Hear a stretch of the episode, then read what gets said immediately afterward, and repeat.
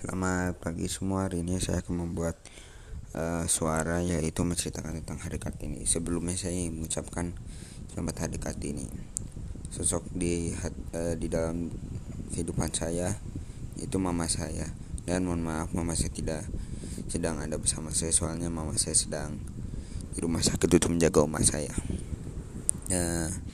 Mama saya merupakan sosok yang hebat menurut saya, karena dia selalu menjaga kami dan membelikan barang-barang yang kami suka, dan selalu merawat saat kami sakit maupun saat sedang tidak sakit.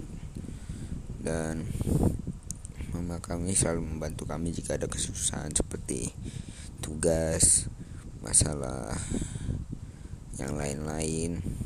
Dan mama kami sangat sayang sama kami karena dan dia selalu sabar saat kami marah terhadap dia. Dan ya, pokoknya terima kasih Mami sudah menjaga Aam sama Cici Enji. Dan berikut segmen dari saya. Terima kasih.